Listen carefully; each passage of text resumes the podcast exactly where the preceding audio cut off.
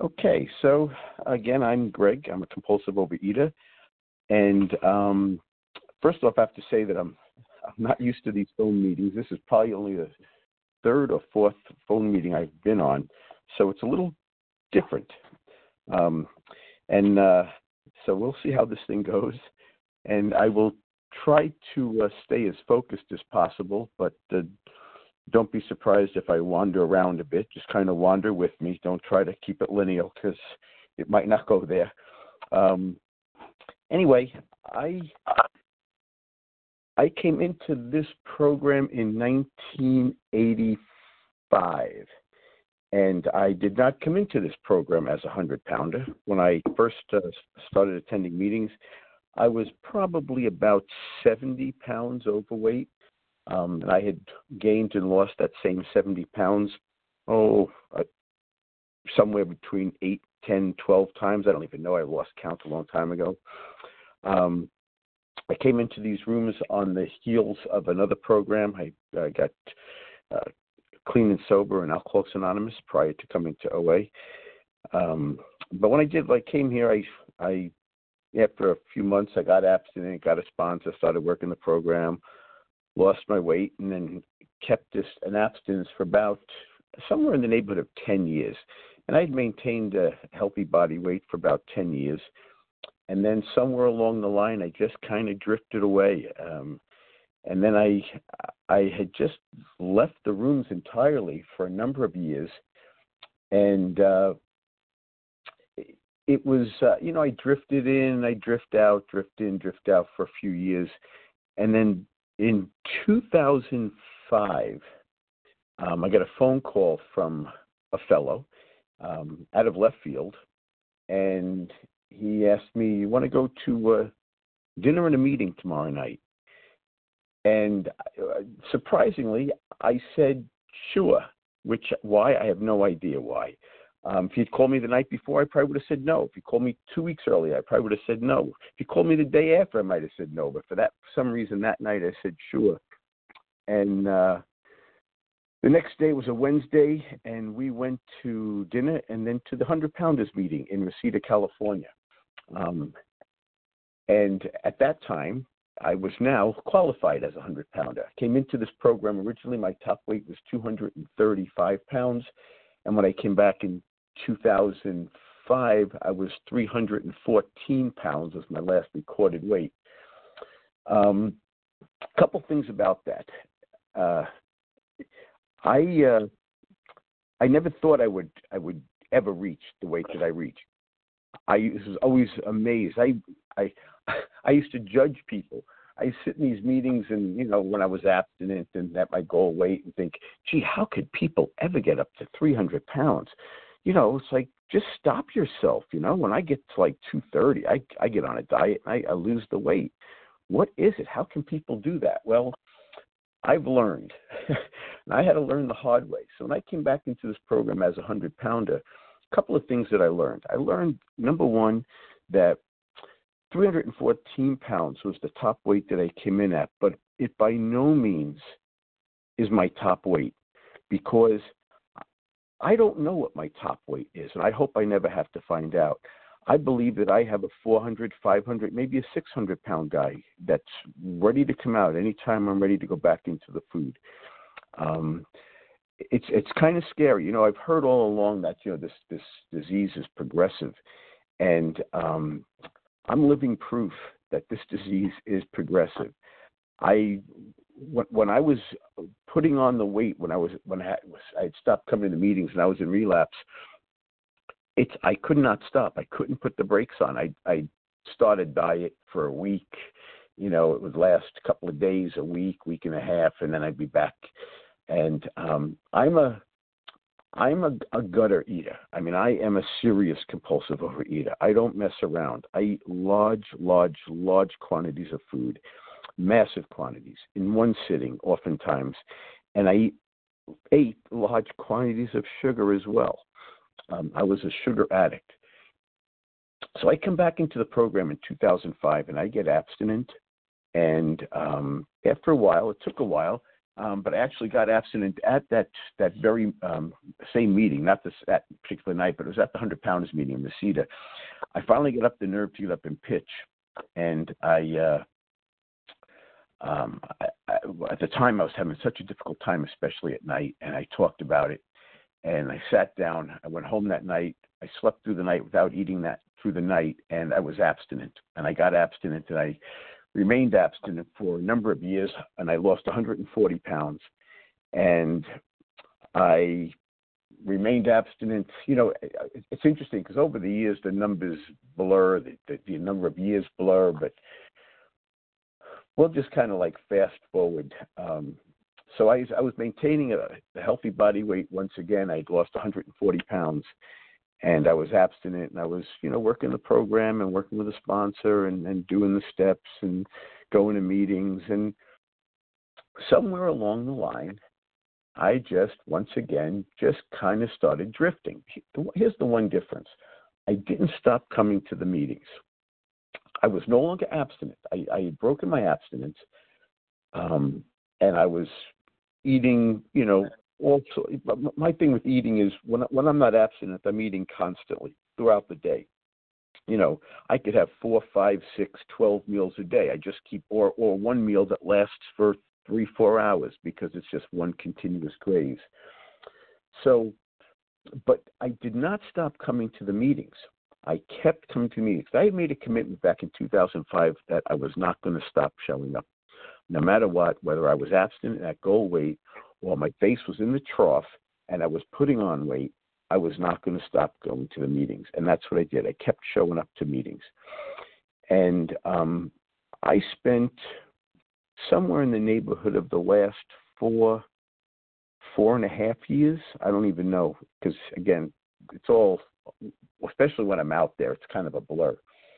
Um, and I was, you know, the weight was going on and it was going up, and then I would kind of dabble a little bit, get abstinent for a little bit, and take off a little bit, and but it was just this yo-yo, yo-yo, yo-yo. But but it was it was it was more uh, a one-way yo-yo because I would very rarely stay absent long enough to actually lose any weight.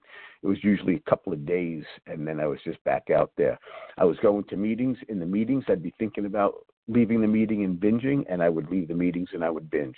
But I kept showing up to meetings. I took commitments at meetings to make sure that I would I would um, uh, keep coming back no matter what.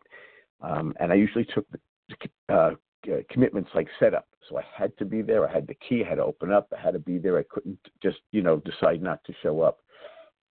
So I would take the coffee commitment, or so I had to be there early, or the setup commitment, so I had to be there early. And I just kept doing this, and I kept coming to meetings, and I kept binging. And I had a sponsor on and off. I would call him, then I wouldn't. Then I'd have the willingness for an hour, and I would call him. And this went on for, like I said, it's like four, four and a half years. Um,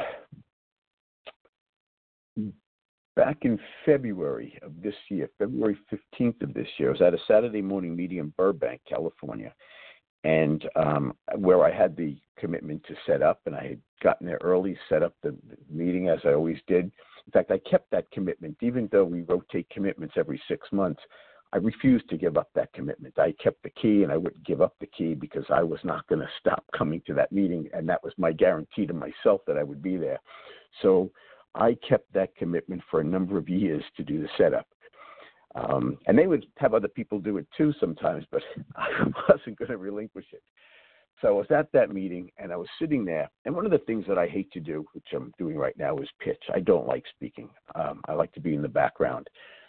And uh, I was at this particular meeting. It was on in, in February of this year, and during pitch time, my head was going back and forth. Greg, get up and pitch. No, don't pitch. Greg, get up and pitch. Don't pitch. And I that that dialogue going on and on and on. And finally, from out of nowhere, I get a kick in my chair and I turn around and it's one of my friends and he says, "Come and pitch." Like he could hear what was going on in my head. It was kind of spooky, actually. And for whatever reason, my arm went up and the speaker called on me. I got up and pitched and I talked about my the shame that I have around this disease, and the shame of being out there, and the shame of of not being able to stop, and the the, the shame of not being able to put the fork down and get abstinent, and having all this knowledge and all this program be you know um, years and years of, of recovery and another program and all this all this stuff that I've been through, but I could not stop eating. And that was February 15th, and I've been abstinent ever since that day, which is pretty pretty incredible. Um, I don't understand why. I don't understand what it was. I don't understand again why didn't it happen the day before, or the week before, or the month before, or four years before. But for some reason, that particular morning, um, I had the willingness to be willing, and I started an abstinence that day, and I've been abstinent ever since. And I just celebrated nine months about a week ago. I did not think nine months ago that I was going to be abstinent for these last nine months. Um, but it really is amazing. And I don't understand how this thing works. Um, but I immediately got, you know, my sponsor and I um, went through the steps again and, and um, using this, it's an AA pamphlet called The Unofficial Guide to the 12 Steps, but it's the same, it's all the same steps. And I just did it around the food, but just using this particular pamphlet. Um, and it was a few weeks after that that this uh, I don't know if you guys where you are, but there's this little lovely pandemic going around that uh, kind of popped up a month later, where we wound up in this kind of lockdown, quarantine, self isolation, whatever you want to call it. You choose the term. But anyway, it was a month later um, that uh, things were kind of put on hold, and I went to I think my last meeting, a physical meeting on a month. It was um, on March 18th. Little did I know at that time that I was not going to be in a, a physical face to face OA meeting for the next eight months, but here we are. Um, but here's here's the amazing thing. The very first day I went to my very first Zoom meeting, and I have to tell you, it's pretty incredible because I started going to a meeting a day on Zoom for the last eight and a half months. I mean, it's just been crazy, and and I've embraced these Zoom meetings, and I I, I can't even think of where I would be without the Zoom meetings. I get to a meeting every morning. I start my day off every morning with with a meeting, and I'm so grateful. It's not the same as being face to face, but I never in my existence in any 12 step program ever went to this many meetings. Even as a newcomer, when it was suggested I do a 30 and 30, I looked at them like they were crazy. There was no way. And now I go to sometimes two meetings a day. I typically will hit an OA meeting every morning. I hit a few nights a week. I hit an AA meeting. Um, and um, it's just, I, I never would have believed this. But I've been in a position now where I have the ability to do it, so I just do it. I am so grateful that I got abstinent when I did. And again, I don't understand why. I'll never understand how this program works. I really don't. It's it's beyond me. But I realized I don't need to understand how this thing works. All I know is this. I go to my truck in the morning and I turn the key and the truck starts and I take off. I have no idea how that truck works. I mean, I know it has something to do with there's pistons and there's gas, you know, there's fuel and there's compression and spark and yada, yada, yada. But how this whole thing works, I don't know. All I know is I put gas in that car and I maintain it. When I get in that car, I turn it on, it starts, and, it, and I go somewhere. Well, it's kind of similar with this program. I have no clue how this program really works.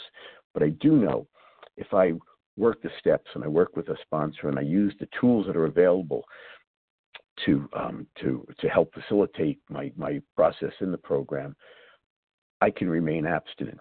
Do I have a guarantee? Absolutely not. I have a guarantee that if I continue to do what I'm doing for this moment, I should end the day abstinent again. Um, that's based on what I, I did yesterday and the day before that and the day before that and the day before that. It's one day at a time.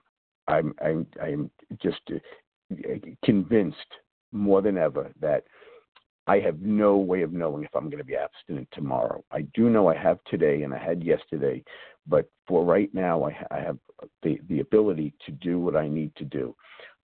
I go to a meeting. I do prayer and meditation. I do a 10th step every night. I read it to my sponsor every morning.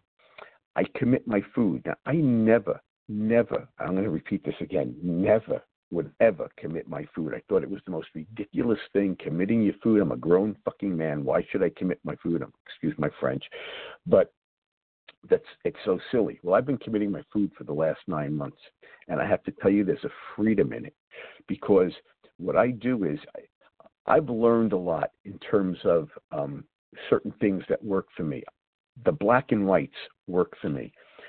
I I don't drink or use no matter what. Why? Because I don't have to do it every day. If you, if I had to have a glass of wine three times a day, I'd be living under a freeway in a cardboard box in probably about three months. But I don't have to do that. A black and fourth reminder: we have five more minutes, please. Thank you.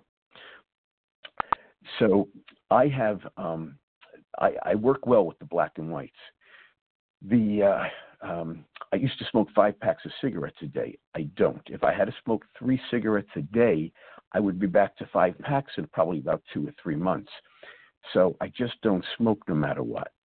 With the food, it's a little more difficult because, you know, we have to eat. And I've learned I have to make my abstinence as black and white as possible.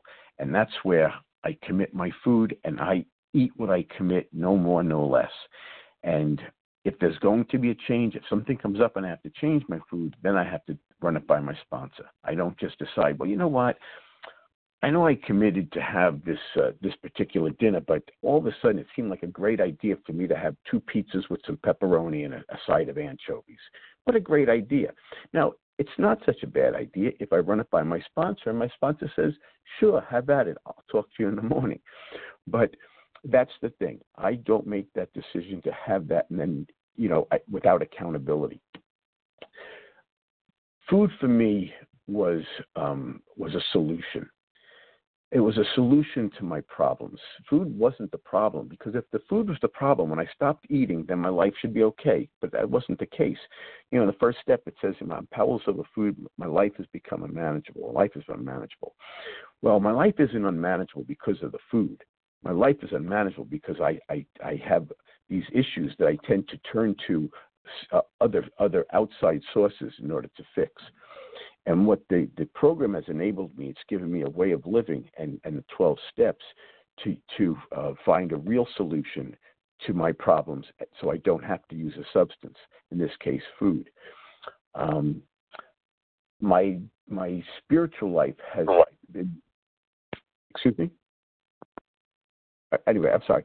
Um, my spiritual life has developed over these past nine months, um, and I'm, I'm once again reminded of something that I heard probably the first three weeks I've ever in the 12-step program. It was always never say never, and um, I'm doing things now that I thought I would never do. In terms of my spirituality, I pray and meditate every day, and I'm open to suggestion. Um, one of the silliest things I'd ever heard of was a God box. That was the most silliest thing I've ever, ever heard of. Now, I have a God box. And my God box, what I put in my God box, it's a physical, a physical reminder and a physical manifestation of my spiritual life. When I turn something over to God and I put it in my God box, the fact that I put it in the God box is my reminder that it's in God's hands now. It's not something that you need to deal with. You don't have to worry about it. And when it pops up in my head, as it's always going to, I remind myself, put it in your God box, let go. Now you have to let God deal with it. I, swear I would never do that. Um, uh, meditation was something that was very difficult. I had a hard time with the meditation. And at an AA meeting, was it's a musician's AA meeting, somebody brought some up about the way he meditates. And I said, oh, that's a great idea. And now I use my music. Um, I, I pick up my guitar and I um, use my guitar and music to aid in my meditation. I've never had a, a better benefit of meditation than I have now, all because I took a suggestion that was brought up at a meeting. So I'm I'm open and I'm willing these days um, to do things that, uh, that are suggested, and as a result, I've been abstinent. And again, I have today. I have no idea if I'm going to have tomorrow, and at this point, it doesn't really matter because I really have to focus on today. Um, I'm grateful for these programs. Um, I don't know where I would be without it. Um, I'm grateful for the fact that I came back and I stayed no matter what. And if that's the only thing you get from what I say today, it, it's this. You know, we say keep coming back.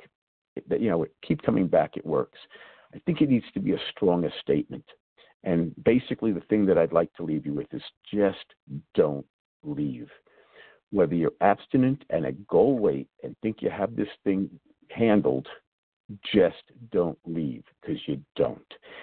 And if your face is in the trough and you're eating, you know, 10 times a day and you're putting on weight, just don't leave. That's the only thing that I think um, I, I, would hope that you take away from anything I said tonight. Thank you for letting me uh, pitch.